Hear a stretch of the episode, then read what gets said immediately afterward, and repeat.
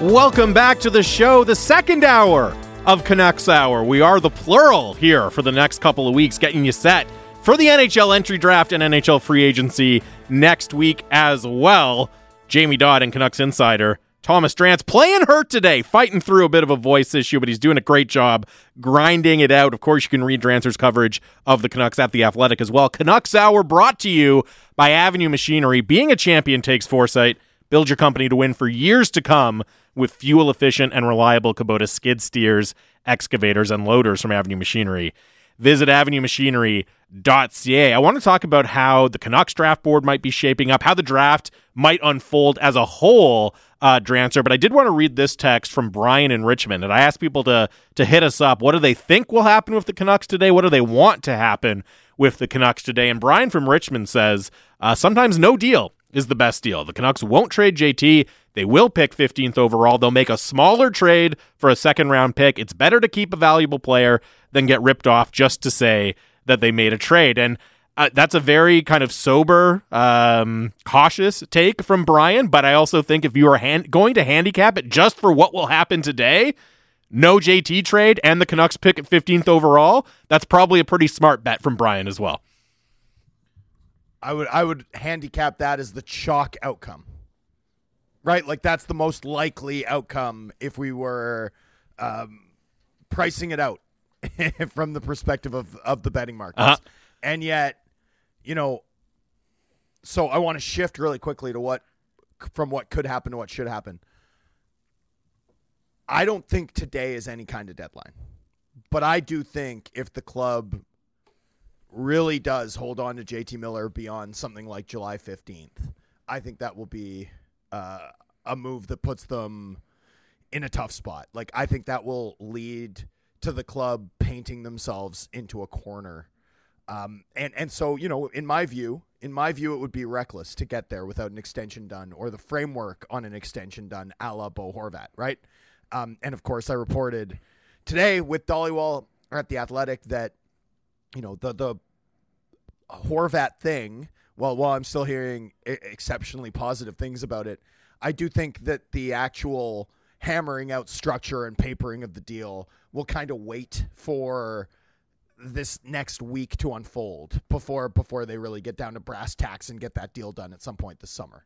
But with Miller, I I I just feel like there's no upside at this juncture to holding him beyond the NHL silly season. Like all it does is, you know, sort of defer in a complicated way a decision that still has to come down one way or another. And over the course of that process, the club's leverage will diminish, JT Miller's will increase. And I think the risk that the club takes on is far higher. There's no world either where JT Miller's value increases as a result of that process. So for me, and I've been saying this for a long time, the proact like a proactive outcome, a proactive approach is crucial. To the club's credit, they've taken that approach, right? They've they've tried again on contract talks this week. They've clearly been working the phones, seeing what they can scare up. I'm not advocating for the club to not hold firm and do everything they can to get the best possible offer, so much as, you know, there's a level of risk that the team takes on if they hang on to Miller beyond, you know, the next 10 days for sure.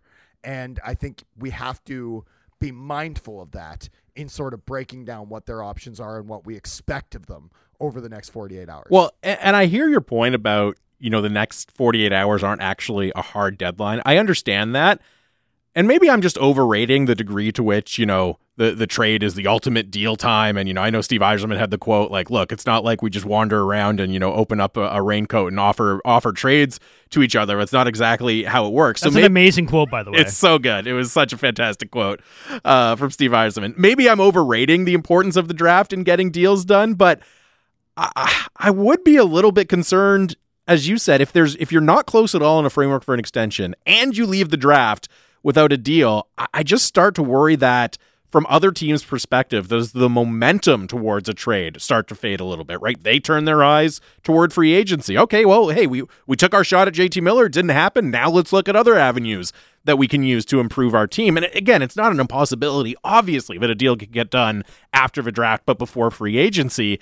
But you know the the the cliche is strike while the iron is hot and it just feels like the iron is hot right now at the draft before free agency before teams turn their mind to the other options that could be out there again and it doesn't mean you know take whatever you can get right now but I would have a little bit of concern just do you even if you let it go past tomorrow does your does your leverage and does your ability to get that best deal start to diminish basically at that point I don't think so. I still think you have time. And part of it is like you're talking about teams turning their eyes to other options, right?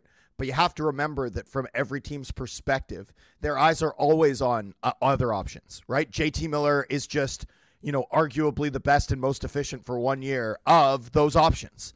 But if you're a team like, oh my goodness, if you're a team like New Jersey, right? For Let's example, go.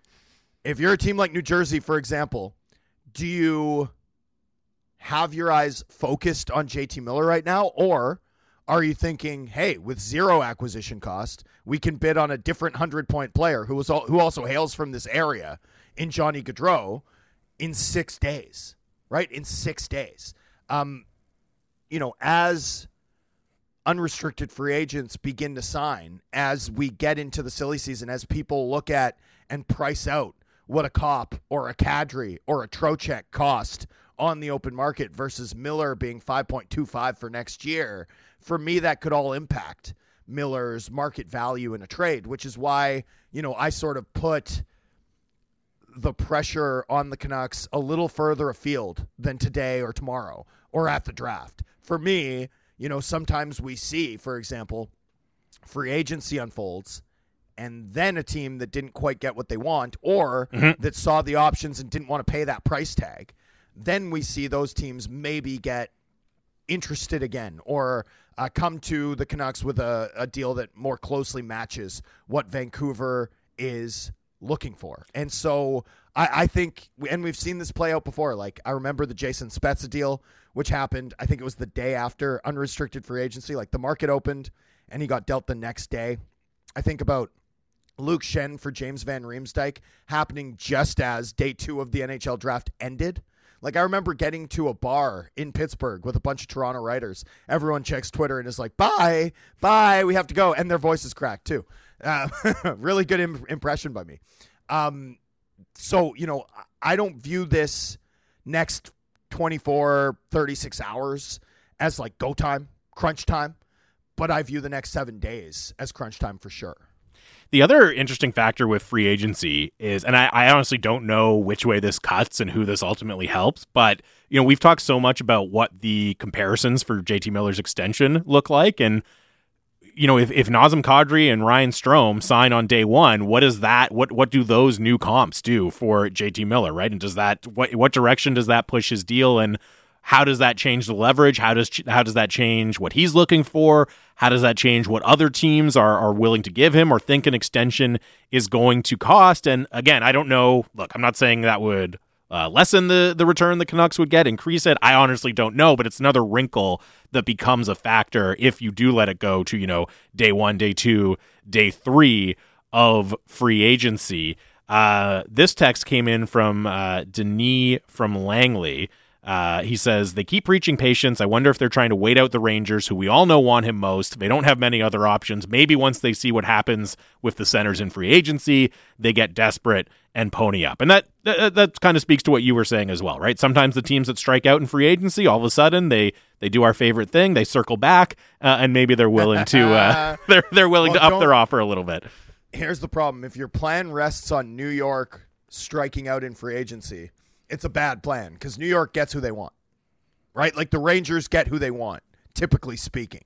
People want to play on Broadway. That organization takes care of guys at a at a almost incomparable level. So, you know, New York is not a team that I would be wanting to have a lengthy staring contest through the 14th with because I think they'll get a guy that they want. Like I really do. But for New York, I do think the Miller price point next season in particular makes him extra appealing. Like there is a window. Now, I, I say this with sort of uh, a little bit of skepticism because we all know I'm not a huge Rangers guy, right? Like I don't really believe that this team is as close as they probably think they are. But if you're the Rangers, you've got a ton of guys who are relatively affordable next season who are then going to become really expensive. Like Philip uh, is one of them. Alexis Lafreniere is one of them. That's a pretty crucial one, right? You've got K'Andre Miller. What does K'Andre Miller's next deal look like? Like, my goodness, that's a really complicated second contract.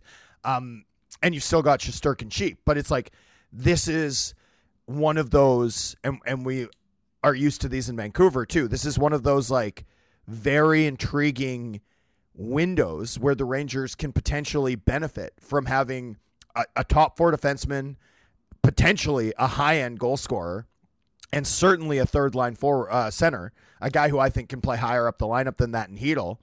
Um, you know, all sort of combining to make about three and a half, three point seven five million as a group. Is it worth adding, you know, a high end first line guy like Miller at 5.25 to maximize that window if you're this team, right? Is that a worthwhile consideration for the Rangers and is it worth paying for? That's sort of the big question for me. I wouldn't be waiting the Rangers out. I'd be leaning on the efficiency that Miller offers in year 1 versus signing Ryan Strome as UFA signing Andrew Copp as a UFA or chasing a, a Malkin Trocheck type on the unrestricted free agency market. Like the the reason that Miller in particular makes sense for the Rangers, in my view, is that there's a, a marginal benefit, a huge sort of benefit here from the Rangers getting a guy who, in particular, is efficient next year at the exact same time as one of their best goal scorers, one of their best top four defensemen, and an additional really good middle six center. It's a good point about Strome because it's easy to say, well, hey, they can just re-sign Ryan Strome, and you don't have to give up a package in order to get him. And going but he'll forward, cost more than Miller. Yes, next year he will actually he's cost not as more. good. Next year he will cost more, And he's and not he's as not good. as good. Now he'll cost less in the long term, Yeah. right? But th- it's a good point to make about specifically next year. If you're just focused on increasing your efficiency, your contract efficiency, getting value from that position, you're getting a ton more value from JT Miller than you are from the in-house option uh, in Ryan Strome. Uh, this text comes in, Colin in Salmon Arm. Uh, he says, "Do the Canucks not want a pick for tonight's draft in return for Miller? Wouldn't waiting until free agency be, be disadvantageous to building the team for the long haul?" And of course, the Rangers don't have a first round pick in tonight's draft. I, I mean, I'm sure the Canucks wouldn't be opposed to acquiring another one, but I, I think the desire for a first round pick can be outweighed and outbid by the quality of other assets coming back in a potential deal as well. Well, we've also already seen in a previous Canucks New York Rangers trade, right, that the Canucks prefer 2023 draft picks. Like literally that that concept was already illustrated for us in the Tyler Motte deal, right? So, you know, I for me anyway, I don't think you worry about that at all. If you get a 2023 pick, there's a whole host of reasons to prefer that, in my view. Uh, the fact that the Rangers don't have a first rounder this year, that's a feature, not a bug. Yeah, in my it means you're getting that- the 2023 if if it's in there. Yeah. of that particular trade partner. So, and and then one last factor to be aware of here. And again, this is one of those where like I'm explaining how the team thinks, but I actually disagree with it. Draft picks to this club are not their primary target. Their primary target are younger players. And so I think that's where we're I think that's where we're at. I don't think the Rangers' overall draft pick positioning is a negative at all. In fact, it might enhance the attractiveness of them as a potential partner from Vancouver's perspective. Uh, and just one other note on that, I believe the Rangers do have uh, a second round pick, which the Canucks currently do not. So yeah, I don't think the the Rangers distribution of draft picks would be ultimately a, a roadblock to getting a deal done. But hey, this is this is very speculative at the moment. We're not saying anything's imminent. We're not uh, we're not trying to lead you down the wrong path there. Uh, look, well, I, I can pretty much Just guarantee you- gabbing, just gabbing about we're the fit. just gabbing. That's right. trying trying to feed the seagulls. That should be the new name of the show, Drancer. Just gabbing. I do have a question for Drancer. A texter brought it up earlier. Drancer, if you asked nicely, do you think the Canucks would let you announce the first overall draft pick? Zero percent chance. You, you don't think there's a chance at all? I don't think there's a chance at all. I, I you know, Oh, I'm I'm down. very I'm sorry, man. I'm very interested to see who makes this pick though from Vancouver's perspective because you do have a new management group. Yeah. And oftentimes you do sort of shift it about. Uh, typically speaking, the people on the stage represent ownership. So I would expect at least one ownership representative on the stage. Uh, typically, you get head coach, area scout, director of amateur scouting, general manager, and and in in this in the Canucks' case, I'd expect also president of hockey operations. So that's who I'd expect to be lined up with whoever the Canucks take 15th overall with. Um, you know, in terms of the photo from the draft floor. As for who announces the pick, I sort of wonder like, would Emily Castonguay get to do it in her hometown, or you know, this is a pretty big moment for Patrik Allvin. Patrik Allvin got his first job in hockey operations as a amateur scout with the Montreal Canadiens, right? He's worked the draft now for 20 years and this is his first shot doing it at the head of a hockey operations department as the general manager. Um, I'd imagine, I'd imagine it's Allvin that makes the pick, considering all of those sort of factors. But right now, we're basically having like the boardroom equivalent of who gets the cup after the captain, right? Like that's basically where we're at. There's a couple of cases to be made for various personnel, though, right? I think Castonguay has a has a really good case. I think Allvin has a really good case. I'd expect it to be one of those two. Well, um, there there are no odds for this on playnow.com, but if I if there were, if I was handicapping it, I would have Allvin as the favorite because as you said, new general manager, big moment, making his first pick as a general manager. That would be my bet, but as you said, a, a few interesting candidates. Speaking of the draft, yeah, it's interesting to talk about who will be announcing it, but also interesting, who will they be announcing as the Canucks pick if they do stick at 15th overall? You mentioned a couple of names that they're hoping, you know, fingers crossed against all odds, might fall to them. And just kind of taking a big picture view before we dive into the Canucks specifics of it. What's the sense around Montreal right now of how kind of chalky and by the book or not this first round could be? Because you look at the top, and obviously there's the big debate at number one. And I feel like we know or have a very good idea of who is going to go in the first, maybe five or six picks. Not necessarily what order, but the names that are going to be in there. But after that, once you start getting, you know, from 7 to 25 or 7 even through the rest of the first round, it does feel pretty wide open in terms of order uh, to me after that point, Drance. Well, and I mean, right at the top, people are still wondering if it's going to be Wright or Slavkovsky. I, I, think it should be Wright, by the way. I, I think there's a, you know, I, for me anyway, there's a genus of player that gets over scouted. And in Wright's case, you know, people have focused. He didn't have a great season, but he's had great seasons in the past. It's just that he didn't sort of level up this past season. So I think scouts were going to those games, those OHL games, looking for this moment where he takes over and looks like, you know, oh, wow, knocks your socks off. No doubt. He's number one. And I think there weren't enough of those moments. And yet, on a routine player shift, he'd make four or five other plays that – you know, if it had been a guy without that pedigree, right?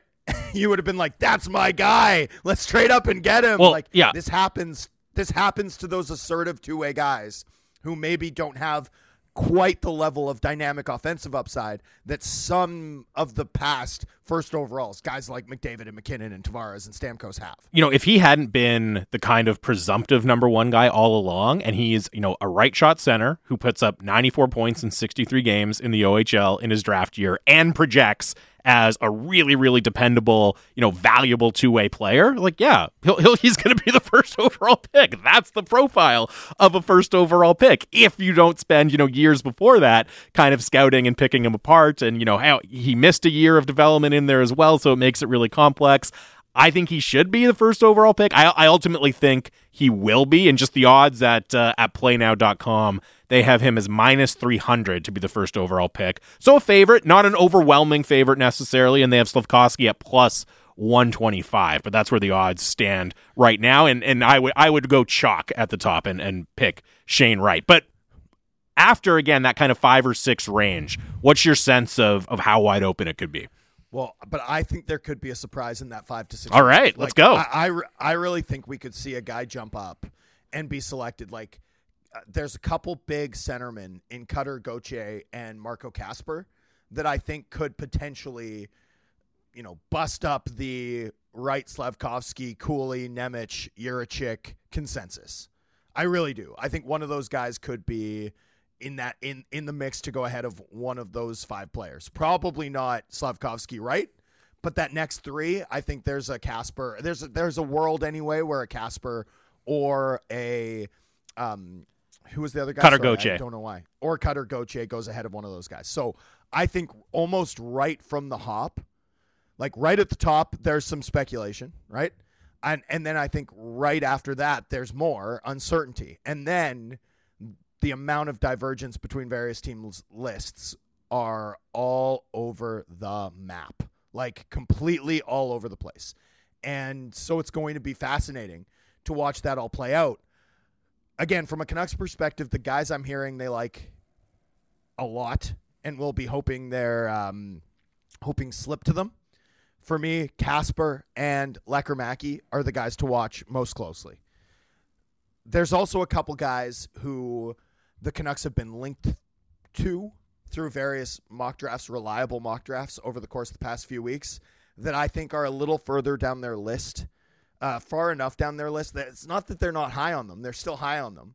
It's not that anyone mocking them taking these guys are wrong, so much as I just think they're not quite high enough um, to be at the top of the Canucks board when when the 15th overall pick comes around, and that's and that's Nathan Gaucher, the big centerman out of the QMJHL, and Lian Bichsel, who a lot of people in the industry have connected to the Canucks. I think I even took him in a in a mock draft at the Athletic at one point over the course of this process, mostly because you know he plays for Leksands, and that's Allvin's uh, club team over in Sweden. People just sort of connected the dots there. I, I think the Canucks like him. I just don't think they like him enough that he's going to be on the top of their board at 15. And so that leaves us with a trio of sort of sweet spot guys. And, you know, I included Pavel Mintyukov in that list at the athletic in our athletic piece, but that's that's more Rick's intel than mine. You All know, right. like sometimes we work together and he's like, No, you gotta trust me. And I always do. I always trust Dhaliwal. He's a good colleague. But I, I'm not sure about the Mintyukov thing. I don't have a great sense of of how the Canucks rate him. And so, but a lot of people around the industry believe they're really high on him. Rick, in particular, slamming the table. Canucks love him. So, okay. Uh, I, I have to go with that. The guys I'm most looking at, though, are Ogren and Östlund, a pair of teammates with uh, Djurgårdens over in uh, over in Sweden. They're also teammates with Jonathan Lecker Pretty pretty interesting young team over there. And you know, Östlund's the centerman, a little bit little bit more speed. Ogren's sort of a powerful forward, a little bit more offensive touch, little little higher upside. I probably like Ogren better based on um, mostly mostly the opinions of, of people that I really trust as talent evaluators. I think there's real concern though that that even Östlund could be gone by the time the Canucks pick 15th. That there could be such a premium placed on centerman in the top 14 picks that they don't even get a shot to make that decision. So we'll see how it all plays out. But those two Swedes are the guys that I'm watching. And I don't know if you saw this, but following some of my reporting this week, our friends at Play Now actually priced these guys out. Oh yeah. and added them onto the board. I had the I I had like the Woj effect on uh, on the Play Now board, which was uh, you know a very exciting moment for your guy, Jamie. Well, I, yeah. I mean, uh, we haven't they're, seen. they're they're at they're at five and a half to one odds. Both both of those uh, both Östlund and Ogren are five and a half to one to be the Canucks selection at uh, courtesy our friends at Play Now. So the latest odds I'm looking at here, and I, I'm uh, in the different format, but they have Mintyukov at plus 300, and they actually took the odds down for a little bit, Drancer, and they they put them up uh, earlier today again. So they have Mintyukov at plus 300, uh, Ogren at plus 350, Marco Kasper at plus plus 400, and then Noah Östlund at plus 450. Those are the top four in terms of uh, per playnow.com right now in terms of who will the Canucks select 15th overall. Thanks And for the update. yeah, that's that's the update. So interesting, right? And and you know Marco Kasper, the, the the reason he's below the other guys is just the unlikelihood that he falls probably at this point. But Mintyukov and Ogren are number one and two, and you know, I don't want to necessarily vouch for this gambling advice, but if I was a gambling man, a little sprinkle on both of them, and if either one of them hits, you would still be in the black. Eh, it's kind of an interesting option, but there are your odds, courtesy of PlayNow.com, about uh, who the Canucks will select 15th overall. Mintyukov plus 300, Ogren plus 350. We will get more into the NHL draft, plus some of the news, notes, rumors around the league uh, with the Athletics' Sean Gentille. That's coming up next. It is the home of the Canucks, Sportsnet 650. One time is all you need in this house. He'll drop it back to the point for Hughes now for Miller into the slot. Welcome back to Canucks Hour here on Sportsnet 650. Final segment of a special mega sized edition of the show. Jamie Dodd and Thomas Drance here with you. Yeah, do not adjust your radio or your your podcast player, your your your device audio. Uh, Drancer's just fighting through a bit of a voice issue in, from Montreal, but he's doing a, a bang up job of persevering through it. Uh, programming no. Am note. I doing that bad? Am I doing that bad that people would be adjusting? I don't know. I've just always be I, adjusting I've, I've never had the chance to say that before, and I was just like, yeah, this is a good this is a good opportunity to do it. My goodness, A make good- me feel like the Sopranos finale. Everyone checking to see if their power died. Did my cable just die? What's going on? what happened? No, no, no. Like that. Yeah, I just thought you know, anytime you can get an old broadcasting uh, bromide, like don't adjust your set or whatever, and you, you gotta you gotta spring Fair to do it. Uh, programming note before we get to uh, Sean Gentille, who's going to join us momentarily here. Uh, obviously, you can hear live coverage of the NHL draft tonight on Canucks Central with Satiar Shah and Dan Riccio, and then tomorrow morning as well when the draft gets going again at 8 a.m. Pacific time here. Halford and Brough will have the first hour, and then myself, Dan Riccio, and Satiar Shah will take you from 9 till 1. And uh, we'll, we'll give your voice a bit of a rest. You won't be a full time part of the show, Drancer, but we will probably hit you up once or twice in that window for some insight and some conversation. Uh, all right. Joining the conversation now, he covers the NHL for The Athletic, also a part of the Puck Soup podcast. He is Sean Gentille. Sean, thanks very much for doing this. How's it going? Fellas, how we doing? Drancer, it's been a very long time. Glad to finally reconnect with you. Gentille and I, of course, were out last night. Yes, And I was that's going why to say. my voice is doing uh, so well. I uh, him. Drancer uh, Drancer texted me, "Hey, about Gentille," and uh, that was pretty much what I thought the uh, the providence of the suggestion was. Hey, we're out. You want to do the show tomorrow? Yeah, it was that. It was. It was. It was that simple. Two thirty. We're, we're we're good to go.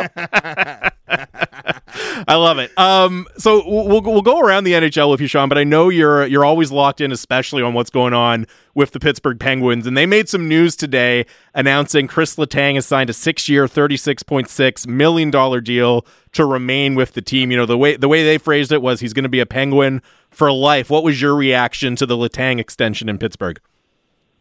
I think that's the right move for the team. That's for sure. Like I, the whole time, like the, the whole process, I thought it was going to be a little bit.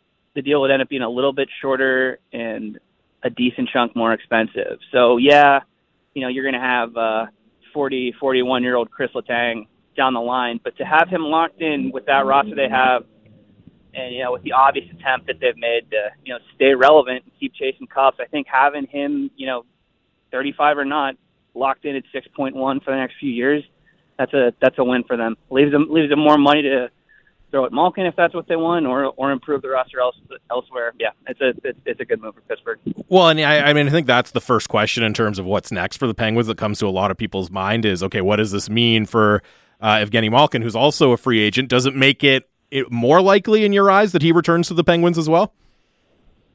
I mean, I think you can kind of see the framework for whatever deal he ends up signing. Like, he's not going to get six years. I'll, I'll tell you that much. Like, the six-year deal was for Chris Letang, right? Because he's a right-shot defenseman and he's a fitness freak, and he has he his game profiles to age, you know, fairly well. Even though, like you said, he's going to be 41 by the time it's all said and done. So that that deal was it was for him specifically. It still feels like if they get something done with Malkin, you know, I think a 6.1 million cap hit sounds about right, but the length isn't going to be there. So they have the option. They have some added flexibility because I, I really do think everybody was anticipating, you know, from the outside at least, uh, for Letang to be somewhere up in the sevens, if not if if not the eights. So they do have some money to work with. It's just a matter of whether, you know, they want to allot that to, to Malkin. I think that's I think that's kind of the outstanding question right now. Does the logic of the Letang deal almost require them to retain Malkin? A- I mean, you know, yeah, leave it there. Yeah, that's a that's that's a great question. I think I think I think that's the big one because the internal logic of the Letang deal is that you know look, it's getting like there's going to be a rebuild at some point. Sidney Crosby's current deal runs out after three more seasons. But you could see that's what the original thought was, right? Where Right. I think they were trying they were trying to sign Letang for three years. They were they were tr- you know potentially going to go to go to Malkin for three years. That way you have those guys' clocks you know running out at the same time as uh, you know, as Crosby's current deal. So the logic makes sense. I, I they're in a tough spot though, right? Because it's like Yeah. like like like what do you, like the the best way to try to win Stanley Cups in the tw- you know in the twilight of Sidney Crosby's prime here is to load up with guys like with guys like Malkin and Letang. It's far from foolproof. It's certainly risky because you're going to be dedicating a lot of money to guys who are who are on the wrong side of 35, right? But I think as you know, it, as a logic exercise, I, I I think it works. Yeah. Does this deal tell us anything? And we so often talk about GMs in the context of hockey moves, but Pittsburgh, this organization is now operated by this Fenway Sports Group. And so while we don't mm-hmm. have a ton of track record to analyze in terms of what they've done in the NHL, like we kind of know how they do business in the EPL and, and in MLB, right? Does this move tell us anything about how they're going to function at the helm of the Pittsburgh Penguins? It's stardom for a price. I think that's the I think that's probably the best way to put it based on EPL stuff, based on how they on how they on how they run the Red Sox. Like they're they're willing to pay for brand name players, right? But there's a number that they're that they're not going to be comfortable going past. And that's what we saw, I mean, not to get too far into baseball stuff, but it's what we saw with Mookie Betts in Boston, right? Yep. It's not that they, it's it's not that they didn't want to spend the money because their payroll, you know, the the Red Sox payroll is enormous.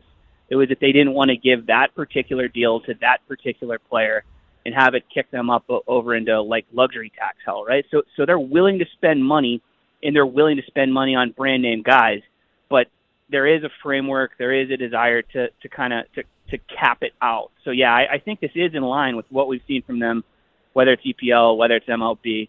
You know, I, I think this, you know, and, and but by the way, Ron, Ron Hextall had a, had a lot to do with it. I I don't know I don't Of know how much I don't know how much Fenway Sports is exerting, you know, in terms of actual day to day, you know, cap management type stuff on, on this franchise yet. But but it is in line with, you know, their overall ethos as a as, as an ownership group for sure. And the other name from Pittsburgh that I wanted to throw by you, Sean, and it's come up a lot here in Vancouver because of the connections with Jim Rutherford and, and Patrik Allvin and the Canucks needs on the right side of defense is John Marino. And, you know, on the one hand, you're bringing a, another uh, right handed defender back long term in Chris Letang, but you're also doing that because you want to load up and, and make sure you're competitive in the final years of Sidney Crosby's deal as well. What's your just overall sense of the appetite or lack of appetite for the team to potentially try to move Marino this summer? I still think the much uh, it's much more of a priority for that team to clear out the logjam that they have on the left side. Because if you, I mean, and it's like not to, not to put Marino in the same breath as Chris Letang, like that'd be crazy. But it's the same sort of issue where it's like if you trade away John Marino on, on your right side, you have to replace John Marino. And we know what the right side market looks like, right? We know the cost that you pay for those players, whether it's by trade or, or, or in free agency. Re- rep- replacing John Marino for four million dollars, even if you trade, you know, whether you trade him or what, you know, that's that's a that's a tough exercise. So I think it's a lot more likely when you look at the left side, you know, where they have Marcus Pettersson, who's a who's a decent player on on a decent deal, you know, where he's he and where you have Brian Dumoulin, who's you know kind of a name a name brand guy. He's a cup he's a cup winner. He's signed to a re, to a reasonable deal. He's up over four for a couple more years. You know, but he he you know, it was a he's coming off of off a weird year where where he looked like he might have been past. I think it's much more of a priority for them to move one of those guys, move one of their prospects into the in, in, in on the left side and just kind of kind of hold on on Marino. Because yeah, it, it it just it just doesn't feel like you know he just doesn't feel like he's a replaceable guy. Whereas they got a they have a ready made a ready made prospect on on the left side ready to step in. It's Canucks Hour here on Sportsnet 650. We're in conversation with Sean Gentille, who covers the NHL for The Athletic. And Sean, it'll really shock you to hear that uh, Drance and I spend a lot of our time on the show talking about JT Miller and, and the situation with JT Miller and the Vancouver Canucks. And, you know, we've heard some names of teams that are maybe interested, and, you know, t- talks are quiet right now, but yeah, teams are interested and they're talking as well. From your perspective, which team should be the most motivated right now to try to get a deal done for JT Miller? I, I want the Devils to acquire everybody. Like I, I just want I want I want New Jersey to like assemble some some like you know uh, some like megazord of of like all the best all the best like all the best guys that are on the market right now. Trade trade for JT. Find a way to bring in DeBrincat. Like just just like you know stock up, load up, load up with Hughes and and, and, and Hischier and and let it roll. So I, I think I, I think I think the Devils make a ton of sense because they make a ton of sense for everybody they're the mover. They're the mover, right? Like they're they're the team. Whether it's DeBrincat, whether it's Miller, like something is going to happen with them in that pick because you know they they have they have cap space now, uh, and they're going to have even more down the road. That's the really interesting thing about, about the Devils is the only guys they have on the books are stars. It's Hughes, it's Hischier, it's it's it's Dougie Hamilton. Like they have they have core pieces locked up, you know, long term. And now and then next year especially, they have they have a whole lot of space so yeah, they're they're they're the interesting ones. Something's going to happen whether whether it's JT or, or someone else there. What's your sense here, Sean, about just the overall forward market? Because it was so soft at the trade Yeah. deadline, right? I mean, Andrew Copp's the only guy that goes for a first, really. Like it was so soft. Crazy. And now you've got this strong UFA class, and Mhm. guys like DeBrincat and Miller potentially available via trade. Um, how do you think? How do you think teams, considering their options, would value? You know, paying a fair bit for a DeBrincat or a Miller, considering the options that'll be available to them in just six days. I think this is where the where the schedule makes stuff so much more interesting, right? Where like we're gonna we're gonna know. I guess if if if it were flipped, if UFA started bef- before the draft, you could like, and you were a team who was like, you know, maybe maybe hoping to bring in Filip Forsberg, let's say, like you would know you would know that he was gone, and and then and then you you, you know you could you could you could buy Miller, you could buy DeBrincat, you could be in that you know in that trade market in in, in a way you wouldn't have been otherwise. But as it stands, like yeah, with the with the way it's going to shake out, it's it, it it makes you wonder, you know, yeah, it, it makes you wonder how stuff is going to go like over over the next couple of days. Absolutely, because you know, do you do you risk missing out on on one of the UFAs and just and then pull the trigger and pay pay prime prime assets and prime cap space for Miller or DeBrincat or whatever? It, it is. It's it's fascinating. with like what are you expecting in terms of a level of activity? Because it's been pretty quiet. When when the biggest trade in the week of the draft is Georgiev right? I think it's fair to say that it's been dead quiet to this point. What are you expecting from the next 12 hours? It seems like DeBrincat's going to be the big piece. We got we got Wyshynski reporting that you know maybe the the, the second overall pick might not be enough to to, to get DeBrincat away from from the Blackhawks, which suggests that you know the market for that dude is is is pretty robust. So I'm uh, that's that's the one. He's the guy who I'm who I'm watching most closely, and he's the guy who seems like he's going to move. Right? I, I think I think Chicago knows that it makes a whole lot of sense to move that guy now. Depressing as it sounds, because everyone hates seeing you know two-time 40 goal, goal scorers who are 26 traded away. That's always that's always bad news. But you know, I, I think I think he's he's the piece. He he's the one that I, I think a, a lot of other stuff is is hinging on, and we've seen like we've seen some pretty serious movement on on him over the last over the last hour. So he's the one to watch.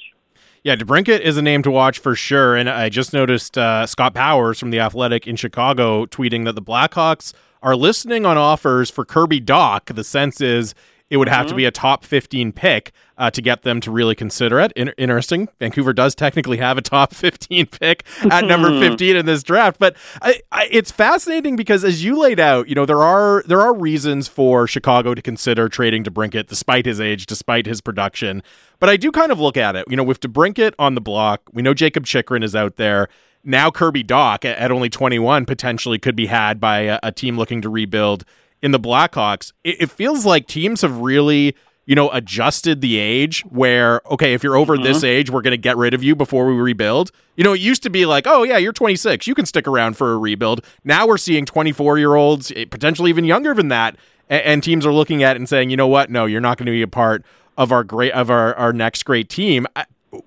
I, I, I don't really know how to phrase this question, but I Mm-hmm. guess why why have teams kind of adjusted that perceived line for when they're going to kind of move on from players before a rebuild? I mean, in the case of the Blackhawks, it's just because they they blew their last offseason so badly. Like like Stan Bowman came in and made a and made a mess, made just a total wreck of it. You know, before before he ended up, you know, rightfully lose, losing his job dur- during the season. Like that's that's how bad the Blackhawks biffed on last season. Is that it's not even it's not even the fact that they're thinking about trading Alex to bring DeBrincat. It's the fact that they should. That's what's that's what's crazy. He like like we said, 26, 40 goal score, 40 goal scorer has one has one year left before UFA. Like why on earth, you know, if if you were a team that that had any any aspiration of winning hockey games in, in the next few years, move him. I mean, that's just, it's just they they don't. I think the I think the other reason that you know this is happening is because it really does seem like teams are placing more they're placing more emphasis on acquiring players with years of team control. Like it, it seems like they're I mean obviously that's always a big thing, but it seems like that has even more value now than it did, you know, even say even say a couple years ago, right? So you you see it you see a guy like DeBrincat who's got a year left. You see, you know, Kerb like Kirby Dach who's who's at the end of his entry level deal. Like that just that just boosts up their value, you know, to a, to a very to a very real extent. And I, I think it's I, and I don't think that was quite as you know drastic a situation a couple years ago. Uh, Sean, just before we let you go, the uh, the trade we saw go down today, as Drancer mentioned, was uh, Georgiev to the Colorado Avalanche, which means Darcy Kuemper uh, is going to be hitting the UFA market. At least all signs point towards that. Given the demand and the names that are on the market, I, I kind of feel like there's going to be some teams that in a year or two are really going to be regretting the goalie deals they sign in this free agency period. Do you get the same uh, sense of trepidation around that the goalie market that I do? me and me and Dom Luszczyszyn just had just had had lunch, and we were just trying to spitball like like what teams even make sense to to go after Kuemper, right? It's going to be like someone's going to parachute in, and they're going to say that he's a he's a goalie, you know, coming off a cup win, and he'll get like maybe not the Grubauer deal, but something but something close enough to it. It just seems like it just seems like that's going to happen. Yeah, people lose their mind over lose their minds over over goaltenders. It happened with Seattle last, uh, last year. They, they gave they gave silly money to Grubauer and immediately and immediately regretted it. It's one of those things, man, where you just you know you would think that more GMs would learn their lessons about about about ab- about goaltenders, but like there's something about guys, especially when they're coming off playoff runs, where it's like, well, maybe like maybe this is the guy that makes the, that makes the six million, you know, the the the six million average deal work out, and it's just not it's not a common thing, and and, it, and you would you would think people would learn to stay away from it, but no, it's, a- it's not where we are. Well, and it's just so it's so funny to phrase Welcome it to as Edmonton, Darcy Kuemper. yeah, you know, but it, it's so funny to be like he's looking for the Grubauer deal. It's like you mean the deal the Yeah. team instantly regretted and didn't work That out was- for them at all. Like they they need to come up with a different name for that. like you like you seriously you're you're gonna call that the Grubauer deal? Like like maybe we should find some find some different way to phrase it. Yeah. They need a rebrand. The goalie the goalie guild needs a rebrand on the on the uh, Grubauer deal for sure. Uh, Sean, I know it's a busy day. It's draft day. It's exciting. We'll let you go, but we really appreciate the time. Uh, enjoy the draft, and hopefully we can connect again soon. Always love talking to you guys. We'll do, we'll do it again soon.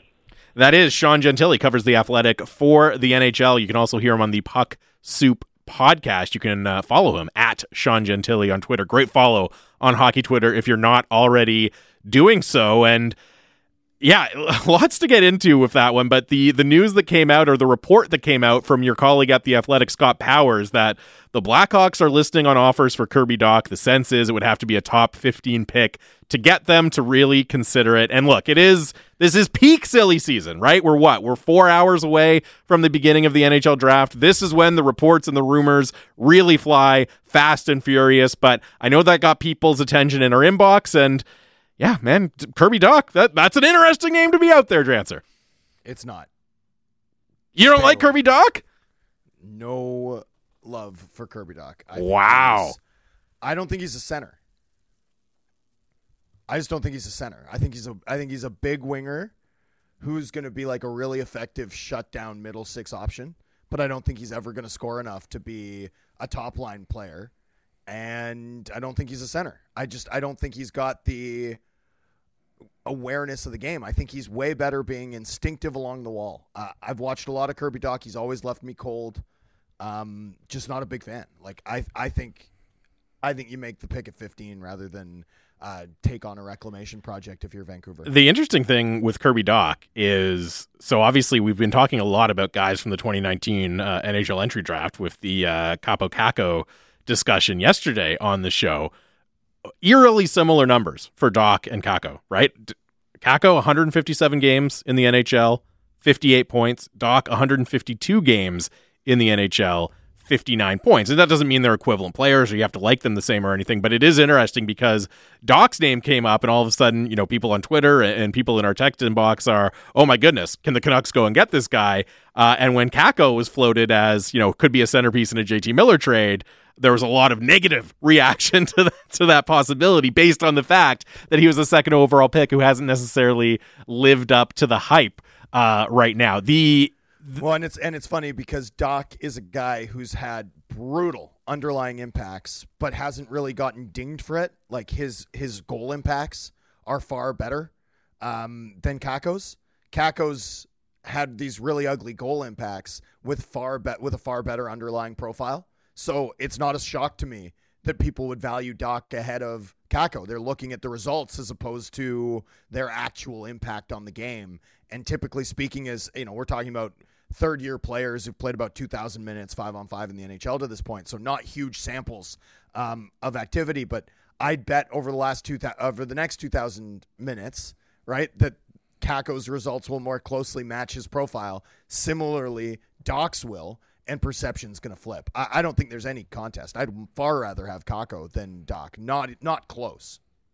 There you go. That's uh, that's a spicy take. I like it, Drancer. Uh, I, I, like it. I, the, I think it's obvious.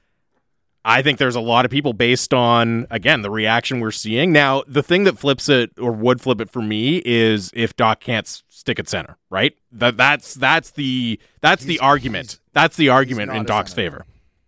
I don't see him as a center. Anyway, I think also if um Kakko was just named like Koch, like C O K O C H, and Dach was Daco, probably probably completely different discussion. reverse opinion, yeah. Hundred percent. Uh, we just got a couple minutes left here. We, we've gone over the JT Miller situation. We've gone over who the Canucks might be in line to pick at 15th, how the draft might unfold. Anything else that you think fans should be keeping an eye on, watching out for as it relates to the Canucks going into tonight's NHL entry draft?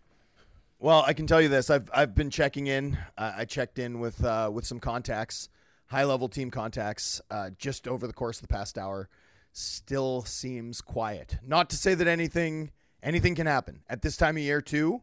Um, you have to be really careful assessing the information you get. Right, everyone uh, fibs around the draft, so uh, we'll see how it goes. But things still appear to be quiet based on my best intel for the Canucks on multiple fronts. Uh, we'll see how tonight unfolds. We'll see if, in fact, they can complete something larger, make a bigger splash. I do think there's a sense that they'd like to, but it takes two to tango. And, and, and right now, right now, with the draft mere hours away, I'm still hearing quiet things surrounding Vancouver. There you go. That is the latest from Thomas Drance as it relates to the Vancouver Canucks on NHL draft day. Of course, you'll be able to hear full coverage live of the NHL entry draft here on Sportsnet 650 on Canucks Central with Dan Riccio and Satiar Shah. You will hear it live when the Canucks make their pick at 15, and we'll have full coverage for you as well of rounds two through seven of the draft tomorrow. Keep it locked here on Sportsnet 650. The People's Show is up next with Bik Nizzar and Randip Janda on the home of the Canucks.